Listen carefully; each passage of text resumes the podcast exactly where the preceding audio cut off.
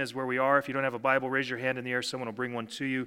Uh, we're working our way through this book, uh, First Corinthians. The first six chapters, we saw the Apostle Paul was dealing with these bad reports that he'd received about that church there.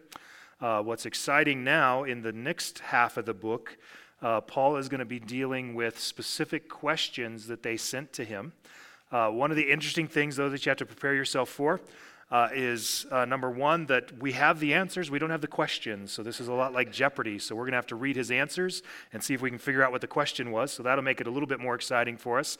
Uh, the other thing is, uh, if you had the chance to ask the Apostle Paul uh, any question, it's going to be hard questions. And so we're going to have to deal with this. Some of these questions are going to be very difficult questions for us to, to handle, uh, sometimes because of the deep theology, but sometimes just because the things that they're asking are real deal difficult situations in their world that match up with real deal difficult situations in our world. And that's what it's going to be like tonight as we go through 1 Corinthians 7. Paul's going to be dealing with marriage, divorce, remarriage, widowhood, singleness. He's going to be dealing with all of those things in chapter 7 tonight. Uh, and I just know, I know people's lives, and I know that uh, uh, for some people, these things might be a little touchy or a little sensitive subjects for them. But let's just work through the passages and let the passages teach us. Let's see what the Word of God has for us and uh, then respond to it appropriately. Now, because it is such a long chapter, and because it is uh, going to have a lot of uh, confusing things that Paul's going to try to do. Let me just give you a standard answer that Paul has when it comes to marriage, divorce, remarriage, singleness, widowhood, all of those things. Uh, Paul's standard answer in all of these circumstances is that we should glorify God where you are because God assigned you to that position, called you to it, and is with you in it. And so those are the things that we need to keep in mind that first and foremost, where you are right now, God knows about it. It's not a shock, it's not a surprise to Him.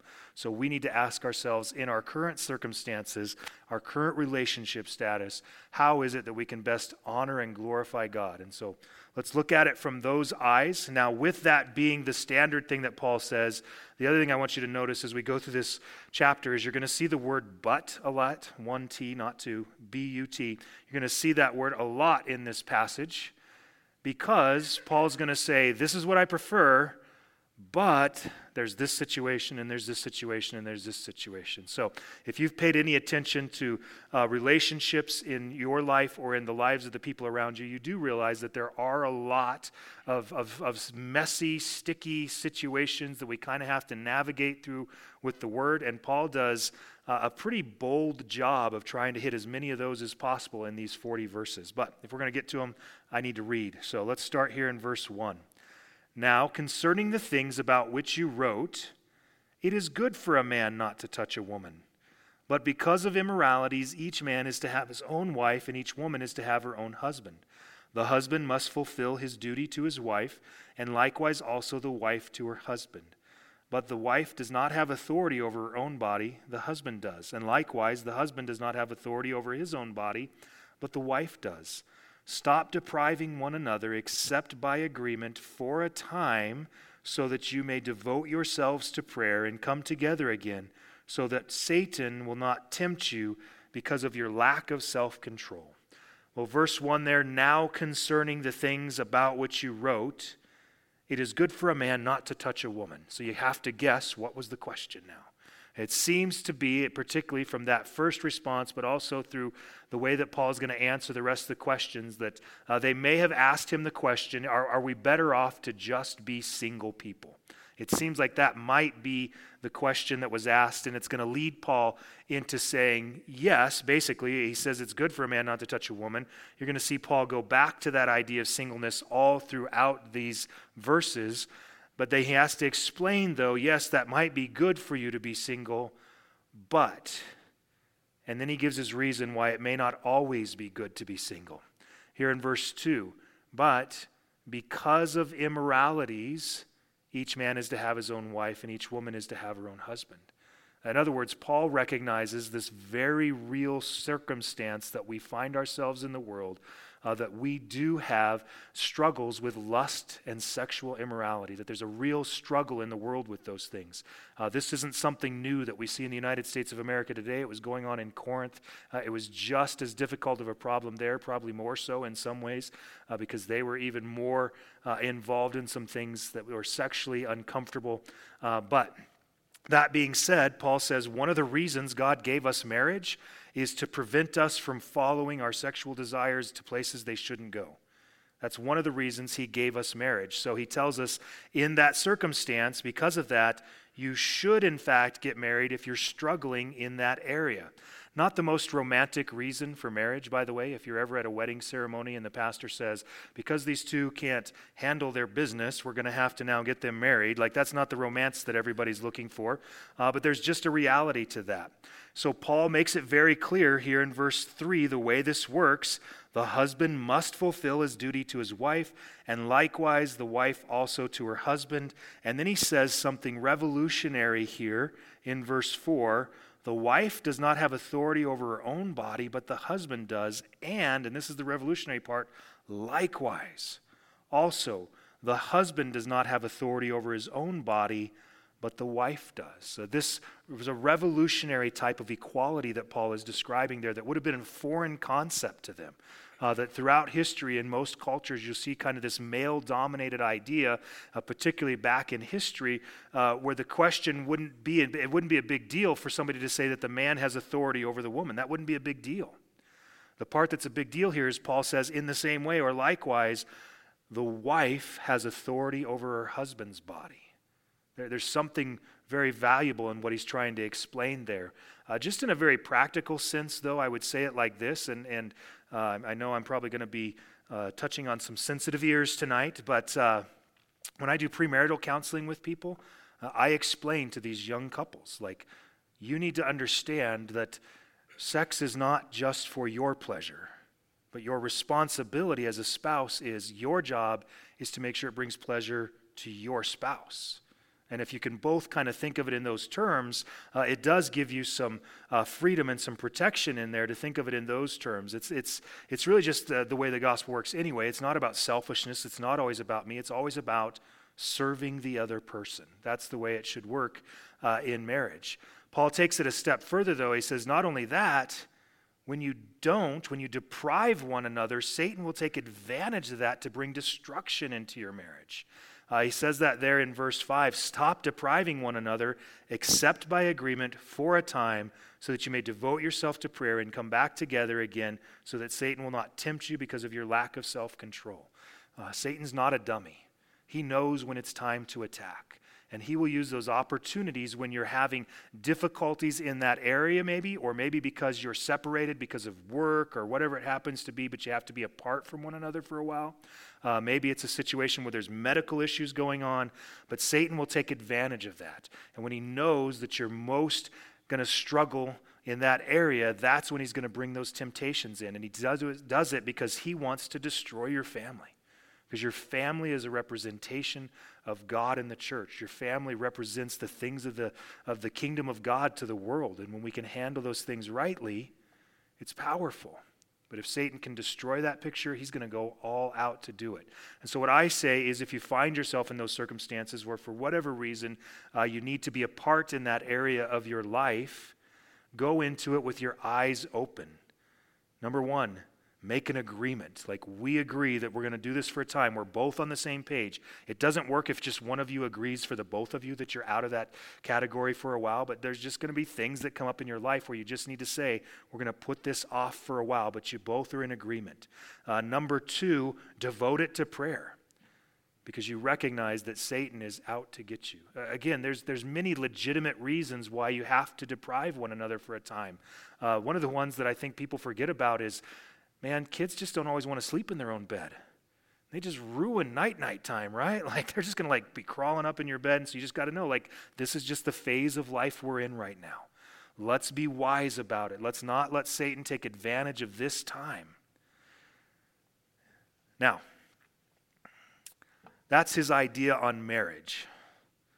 But what Paul really prefers is singleness. Verse 6 This I say by way of concession not of command.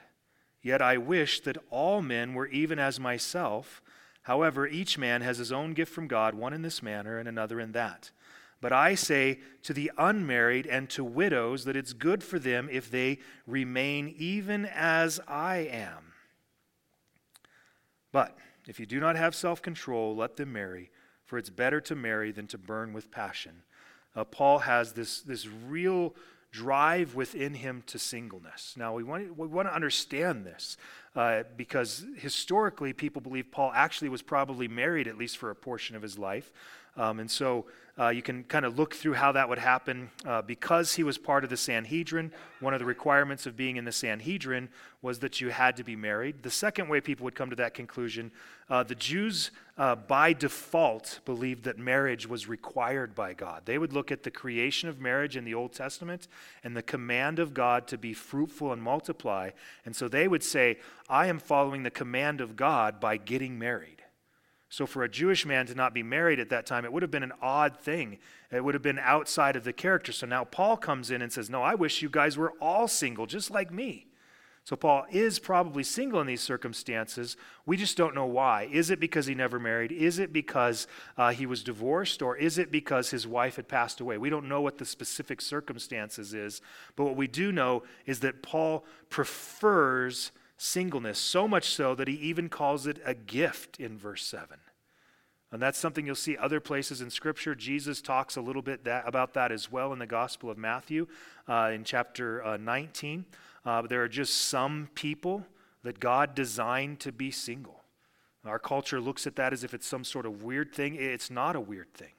There are some people that God has just designed to be single, and we try to force them into this other category that's actually uncomfortable for them and, and, and unnatural for them. But there's just some people that are supposed to be single. But again, Paul puts this reminder in there if you don't have self control, you should marry. Self control uh, is, is uh, I'm sorry, marriage is a preventative to sexual immorality. Now, that doesn't mean uh, that any time a spouse is involved in sexual immorality, that it's the, the, so let's say the husband has an affair. That doesn't mean it's the wife's fault. The husband will always be responsible for his own sin. He's the one who sinned.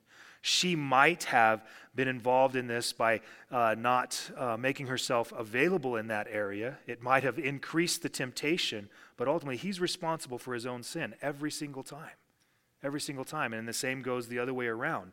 So, yes, what we need to do is we need to use marriage as a preventative to sin. But in the end, the person who sins is guilty of their own sin. So, moving on now to verse 10, let's move away from the uncomfortable things of the marriage bedroom and singleness to an even more uncomfortable topic of divorce. Here we go.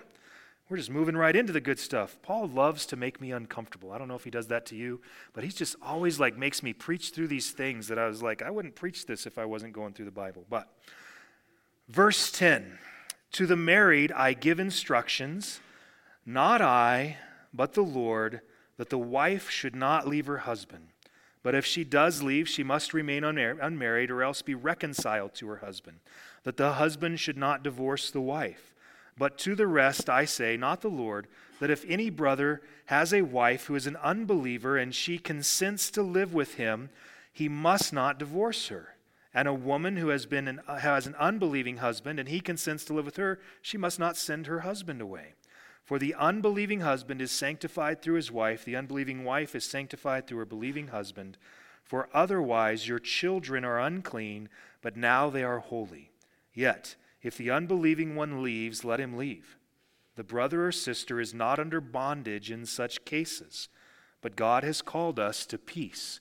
For how do you know, O wife, whether you will save your husband? Or how do you know, O husband, whether you will save your wife? Well, again, Paul's answer to all of these situations is wherever you are right now, glorify God in that circumstance. And so to the married, he says, you should not get divorced. That's what he says to the married. You should not get divorced. That is his answer overall to the question of whether or not people should get divorced.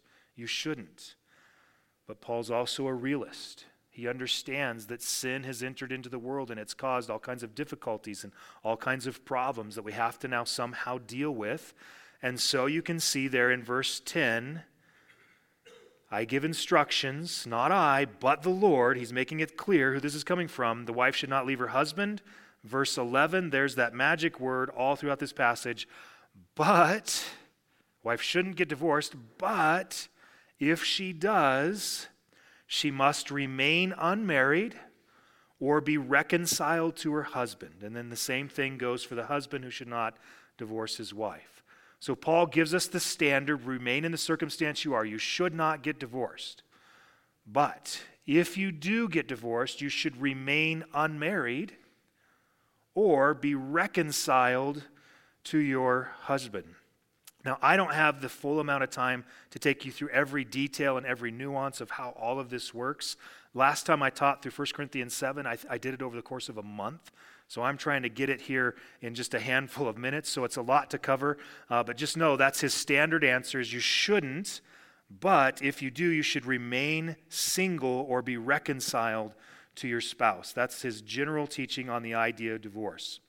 He also then wants to talk about those who are married to somebody who is an unbeliever. So in verse 12, to the rest I say, not the Lord. Interesting phrase there. To the rest I say, not the Lord.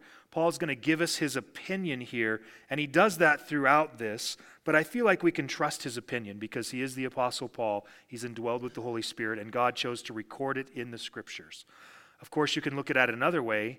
God chose to record this is Paul's opinion in the Scriptures. So maybe it isn't, it's just, a, if you've ever tried to think through this, believe me, it's an infinite loop. I don't know which came first, the chicken or the egg in this case. I don't know if this is, is God saying, I just want you to know that's Paul's opinion, or if this God saying, I agree with Paul's opinion, that's why I put it in the scripture. You figure it out for yourself sometime. Uh, but I spent way too much time this week trying to logic my way through it. And what I came up with is it's nice of Paul to point out when he's not 100% uh, clear here that he's saying that this is the Lord's will versus his understanding of the Lord's will. I think that's an important thing that we do. But here's what he says to those who are married to an unbeliever. He says, if the unbeliever wants to stay, you should stay married. If the unbeliever, again, remain where you are, that's his general answer. In your current circumstances, glorify God in those circumstances. And so if you happen to be married to an unbeliever, he would say, stay married to that unbeliever.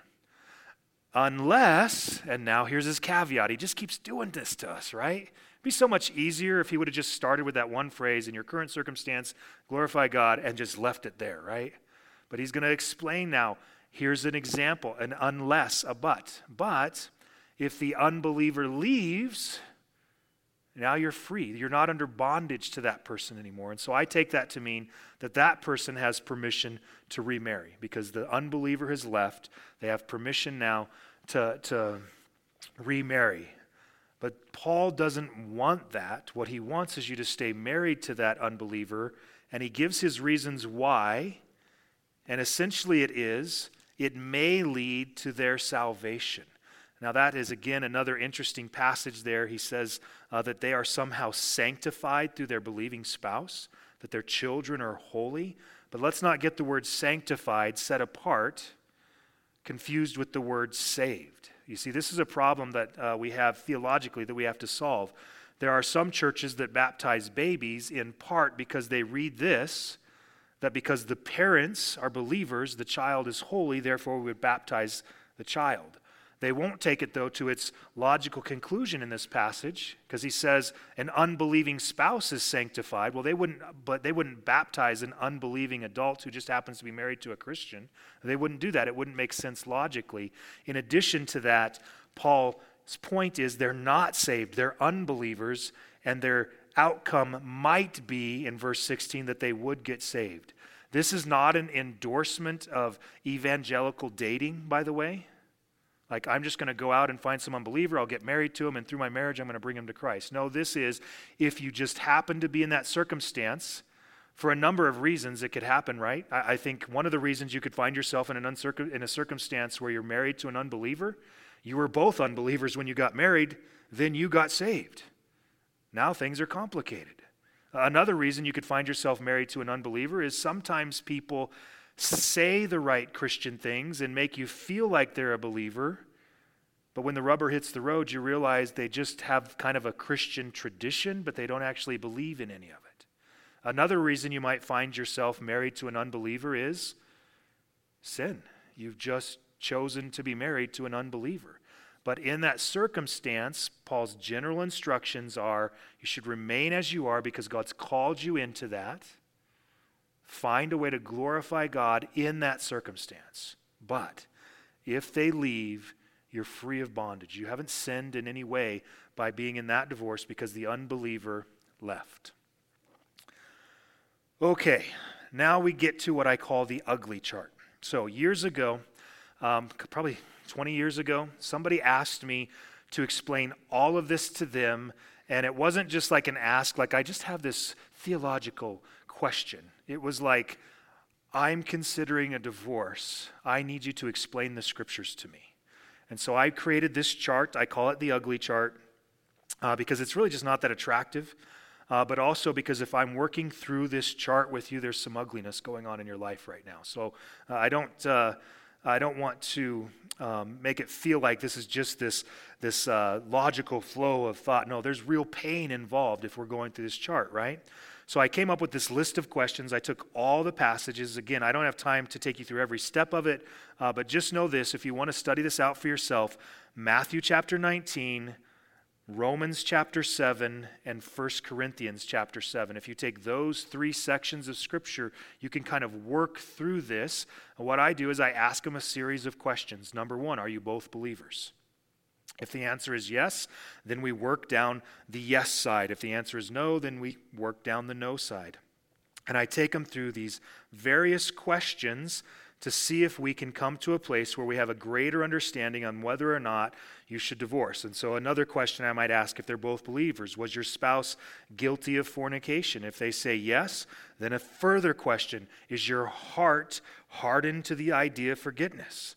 And then we just kind of work our way through this patterned thing to ultimately get to the idea of if there is a, a, a, biblical way to glorify God in your circumstance. That's what we want to do. We just want to find a way to work through this in a biblical way. This isn't to put restraints on people, this is to give uh, people opportunities to recognize that God can be glorified even in their uncomfortable relationship, even in their difficult, painful relationships. God can still be glorified in those things if we're submitted to doing things in His way. And I know that doesn't answer all the questions you have, it doesn't answer all the questions that are out there. I'd love to work through that sometime with you if you have those types of questions. Paul, though, wants to illustrate his primary answer that you should remain as you are. So that's what he's going to do in verses 17 through 24. He's going to use two different pictures to illustrate this concept. He's going to use the picture of circumcision, he's going to use the picture of slavery. Don't read this wrong. He's not saying marriage is just like circumcision and slavery. That's not what he's saying. He's just using these as ideas to help us illustrate your point that you should remain as you are right now. So here's what he says in verse 17 Only as the Lord has assigned to each one, as God has called each, in this manner let him walk. And so I direct in all the churches. Was any man called when he was already circumcised? He's not to become uncircumcised. Has anyone been called in uncircumcision? He's not to be circumcised. Circumcision is nothing, uncircumcision is nothing. What matters is the keeping of the commandments of God. Each man must remain in that condition in which he was called. Were you called while a slave? Don't worry about it. But, and here he goes again, throwing another but in there. But if you're able to become free, rather do that, because that's way better than slavery, right? For he who has called in the Lord while a slave is the Lord's freedman. Likewise, he who was called while free is Christ's slave. You were bought with a price. Do not become slaves of men. Brethren, each one is to remain with God in that condition in which he was called. Again, Paul's default answer remain in that condition you are right now and find out how to glorify God in that. But he gives us some encouraging things in both verse 17 and verse 24. In verse 17, he says this The Lord has assigned you, and God has called you, so walk in it. And then in verse 24, remain with God, so God is with you. Uh, in this way, I would look at it like this Your circumstances have been assigned by God, and you're God's called person in that circumstance. And He is with you in that circumstance. You're not alone. You're not alone in these things. And God is not unaware of the difficulty that you have in your marriage, or the difficulty that you have being single, or the difficulty that you have being a divorced person. God's not unaware of those things. He's saying, since those are your circumstances, and you are one of my called out people, in that circumstance, live in such a way to give glory to God. In whatever circumstance you find yourself in however you got there, whether it was because of sin or just a bad deal, right? Sometimes there's just bad things that happen, sometimes it's choices of sin. But if that's the circumstance you find yourself in, glorify God in that circumstance. This is the thing that I have to kind of break you of in this passage. Some of you are thinking about your past right now and you're going through your past and asking the questions was this right? Was this wrong? Did I handle this right? Did I handle this wrong? I'm asking you not to think about your past. I'm asking you to think about your present circumstances, where you are right now, today.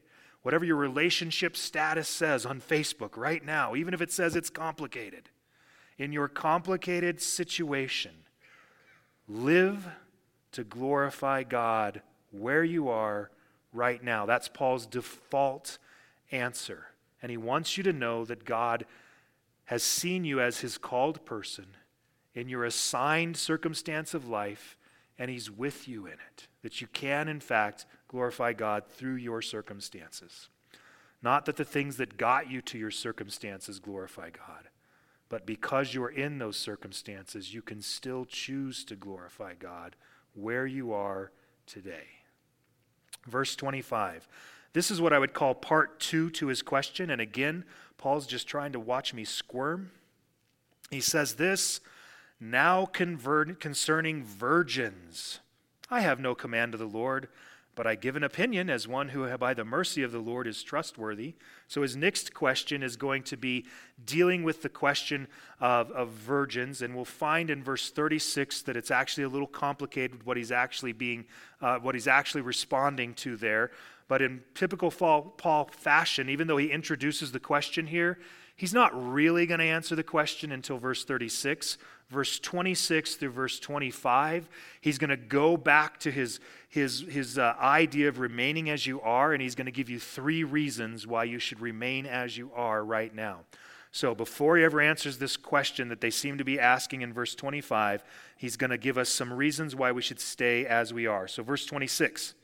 I think then that it is good in view of the present distress that it is good for a man to remain as he is. Are you bound to a wife? Do not seek to be released. Are you released from a wife? Do not seek a wife. But if you marry, you have not sinned, and if a virgin marries, she has not sinned. Yet such will have trouble in this life, and I'm trying to spare you.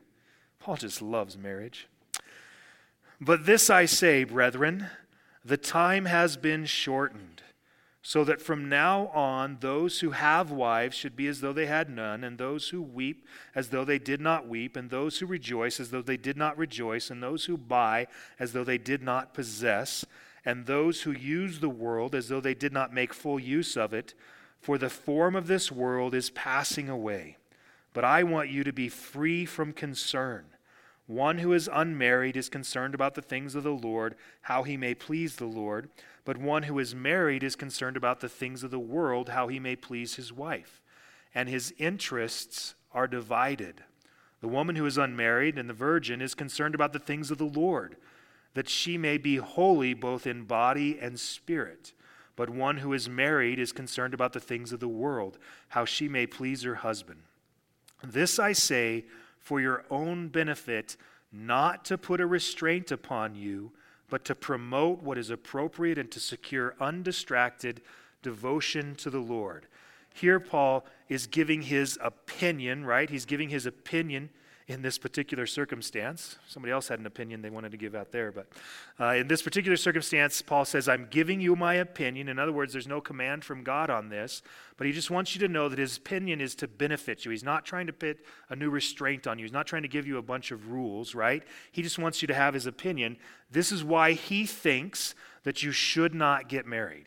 And he's going to give three reasons. Number one, given to us there in verse 26 in view of the present distress.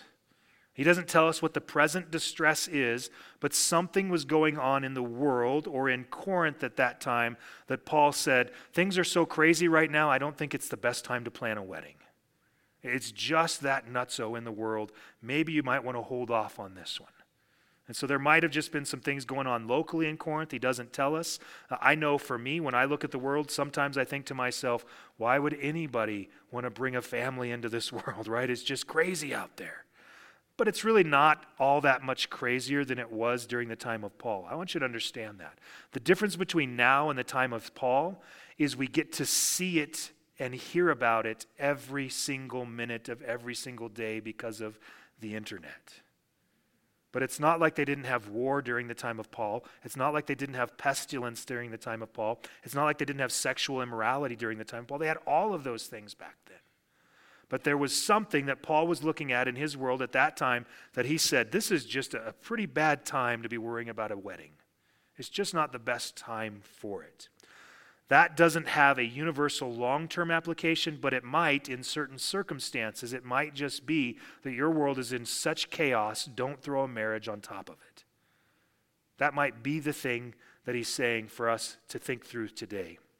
The second reason he gives in verse 29, he says, The time has been shortened. He's talking here about the end times Paul, like every generation of believer, is, is trying to live as if Jesus Christ could come back right this instant. If that's the case, that, that Jesus come back right this instant, then maybe, maybe marriage isn't the most important thing. If I believe that Jesus come back anytime, maybe the most important thing is that I tell people about Jesus. So he's saying one of the reasons you might want to stay single is because the return of Jesus Christ. But again, this isn't a law for everybody of all time. And what I mean by that is he's not giving us a, a law, he's giving us an option to stay single. He's telling us that singleness is actually a, it's, a, it's a good option. And one of the reasons is because the end of times. But if he was giving us an instruction that all people should stop having, uh, stop getting married and stop having children, the human race would have ended, right? So thankfully, they didn't all follow that opinion. It was just an option that he was putting out there. Singleness is an option.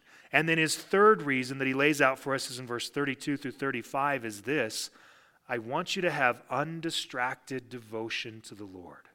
That the married person sometimes now has a distraction, and they have to somehow be pleasing to God and pleasing to their spouse. And that takes a little bit extra work, doesn't it? Paul says, I want you to have undistracted devotion to the Lord. That's what I want you to have undistracted devotion to the Lord. So, uh, interesting, though, to think through this. Years ago, Pastor Ron, we were doing a men's retreat, and he said, Sean, I want you to teach a session called Super Successful Singleness. And I said, Well, I'm married, so that seems weird. And he says, Yeah, so you were pretty successful during your single years. You found a wife, right? Like, that's how he was viewing it. But when I studied it out, I viewed it completely different. What I want to say is to those who are single, that your primary focus should be to have undistracted devotion to the Lord. As you have undistracted devotion to the Lord, you are becoming a better man or woman of God. You're growing in your faith. And if God brings you into a circumstance where you're to be married at some point, you're now becoming the man or woman of God that your future spouse deserves. You see, your time of singleness can be used to grow in your faith so that you can be also now a godly person in your marriage. And now I'm going to give an opinion. So Paul's given his a couple of times. It's time for me. The scriptures in general are not down on marriage. It sounds like it if you take this one chapter as if it's the only chapter in the Bible, but it's not the only chapter in the Bible. God created marriage and it is good. That's what he said when he created it. It is good. And I can also tell you this if you marry somebody who is devoted to the Lord, you can become an encouragement to one another. And you can build each other up. And you can become a team. I can tell you, and I've told many people this over the years, I am a better Christian because of my wife. That she has, through her actions and through her prayers, she has made me a better man of God. I'm a better pastor because of my wife. She is my God ordained helpmate. She has helped me grow in my faith. So if you can find a spouse who is devoted to the Lord with you, man, you found a good thing. It's powerful and it's important. My advice to single people I, I stole this from others that have told me this over the years uh, run after God as hard as you can. And when you start to feel like you want to get married, look around and see who's running with you. Maybe your spouse is amidst that group. Verse 36, Paul now is going to answer this complicated question about virgins. Um, and it's complicated because of the original language. It's hard to tell what he's actually um, trying to say. It's also hard to tell what they were actually asking. But here's what he says in verse 36 If any man thinks that he is acting unbecomingly towards his virgin daughter, if she has passed her youth, and if it is so, it is to be so, let him do what he wishes. He does not sin. Let her marry. Dads, did you hear that? Let her marry. Just want to point that out. All right. But he who stands firm in his heart, being under no constraint, but has authority over his own will, and has decided this in his own heart to keep his own daughter, he will do well. So then, he who gives his, his daughter, his virgin daughter, in marriage does well, and he who does not give her in marriage will do better. So the translator has added the word daughter in here. You can tell that because it's in italics. And he's hoping to give a little bit of clarity to the passage. But I will just tell you that there's probably two different ways to look at this passage. Yes, it could be about a father who has authority over his children, right? Their marriage, whether or not they should get married or not. He has authority. It could be talking about that. But honestly, it could just be uh, talking to a man who's found a woman who he loves. And he's trying to make the decision should I get married or not? In this answer that Paul gives here, again, he's going to point out it's not sinful if you marry, but it's also not sinful if you decide not to get married, if you decide to be single. Neither one of those is a sinful choice. He wants us to just think through it. But what he ultimately says in verse 36 is hey, if you're acting unbecomingly, then let her marry. And what I think he would say, if he's saying this to fathers, I think what he's saying is there are some dads who just don't ever want their daughters to get married. They just want to keep them for themselves. You never get married. She's too important to me. I just can't imagine some other man touching her or whatever it is. And so dads get super protective of their daughters. Can I say, if your daughter is desiring marriage and you continually force her to put it off and put it off, you're setting her up to sin. Now, we've done this crazy thing in our culture where we've basically said you shouldn't get married until you're ready, which means you've been through college, you've got a job, you've got a house, your whole world is figured out. And so now we see this trend where people used to get married like in their late teens, and now people are waiting sometimes until their 30s to get married. And they think to themselves that I'm doing this so that I can be ready for marriage. But what you're actually doing is you're putting yourself in this situation where you now have God given desires that are being put off. And so, what people do is they do the marriage act. They're involved in sexuality, whether it's through uh, just dating all the time and sleeping around, or sometimes they'll just move in with somebody or whatever it is. They're just doing those things that look like marriage that don't have the commitment of marriage. We put them in that bad situation when we tell them, oh, you shouldn't get married. Fathers, let me do this. And another father taught me this years ago. Let me just say this to you, fathers. Pray for your children to find a spouse. Pray for them to have a happy marriage, even when they're little. What that does is they hear you praying it for them, right? So they recognize you're giving them permission to marry. The other thing it does is it allows God to prepare you for that marriage day. So when Mr. Right or Mrs. Right come along for your child, you can have joy in your heart for them. You want them to experience the joys of marriage. But again, if it does work out that you have a child who's just not uh, one who's interested in marriage, there's nothing wrong with having them just stay with you in your household and care for them, and they can be a part of your family in that way. There's just some people that God hasn't called to marriage, and that's okay. And then now the last one, verse 39. A wife is bound as long as her husband lives, but if her husband is dead, she is free to be married to whom she wishes, only in the Lord. But in my opinion, she is happier if she remains as she is, and I think that I also have the Spirit of God. So you might recall this from your own wedding ceremony or wedding ceremonies that you've been to in the past, but the vows were until death do us part. Paul is saying if your spouse dies, you are free to remarry. But again, what's his answer? You're just better off to remain on you as you are. In your circumstances, glorify God. But if you find yourself desiring after that to be married, it's okay. Years ago, Sheila and I were talking to our, our, our lawyer. We don't actually have a lawyer, we hired a guy, right? But just for that one thing, it's not like we just have a lawyer hanging around. Um, but we were doing our will. And in here, he's like, Sean, when you die, where do you want all your money to go? I'm like, if there is any, give it all to Sheila. Okay. Well, what if Sheila decides that she wants to run off with some other man? I'm like, in this scenario, I'm dead, right?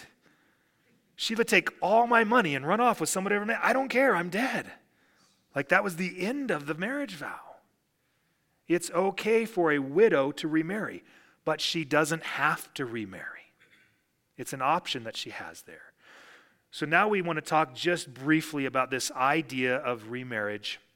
And so I would say this in certain circumstances, if you had previously been married, you can remarry. And so here are the circumstances. And we'll just kind of work our way thinking back through this passage. The first way in this passage that I think is there is that uh, if you are divorced and you remarry your ex spouse, that's option number one.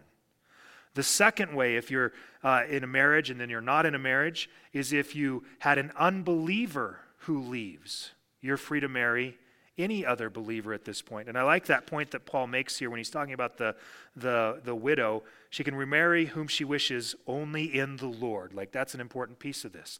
Another way this could happen is if your spouse dies, you're free to remarry. And then I'll add one more that I get from the teaching of Jesus in Matthew uh, chapter 19 is if your marriage ended because your spouse was unfaithful then I do believe you have the ability to remarry, not the requirement to remarry. You don't even have the requirement to divorce them. You can actually forgive them and work through it, right? But if you end up in that circumstance, I do think you have the biblical ability to remarry. And then I would say to that as well is if your ex spouse marries somebody else, there's no chance for you to remarry your ex spouse. And so now you're freed up to remarry. So, those are the scenarios. I always tell people, though, if you're in a situation where you've been divorced and you're looking to remarry and you're waiting for your spouse to either remarry or die, you can't help them do either of those things. They have to sort those two things else out on their own. You're not allowed to help them remarry somebody else or die. That's not your position. But the idea, again, going back to Paul's general teaching, even with all of the buts that he put in there and all of the exceptions, the circumstances that you're in, God's aware of them. And He's asking you to think through your circumstances and say, How can I best glorify God in my current circumstances? And that might mean that you stay in an uncomfortable place. But in that uncomfortable place, you glorify God. Amen? Well, that was fun. I think sometimes people just come to church to see me squirm. Let's see what the Bible's going to do to Sean today. Let's pray. Heavenly Father, I, I, know I make light of some of these things um, because it's just easier to kind of work our way through them. Uh, but at the same time, I know that uh, for some of these things that we looked at today, uh, these would be real painful for people. Lord, I would pray for anybody that's hearing this message that if there's pain points from this message, that they would take the time to pray through it, to study it out for themselves, to, to follow up with me and ask questions. But they would have as their ultimate desire in their situation, as painful as that situation may be, their ultimate would desire would be to ask the question how can they glorify you in their circumstances? How can they can live up to your desires for them? How can they be a light in the midst of the darkness there? Father, where there is pain, would you bring healing and would you bring peace? Where there's sin, would you bring repentance? Father, where there's been confusion over the years, would you bring clarity? Lord, we ask these things in Jesus' name. Amen.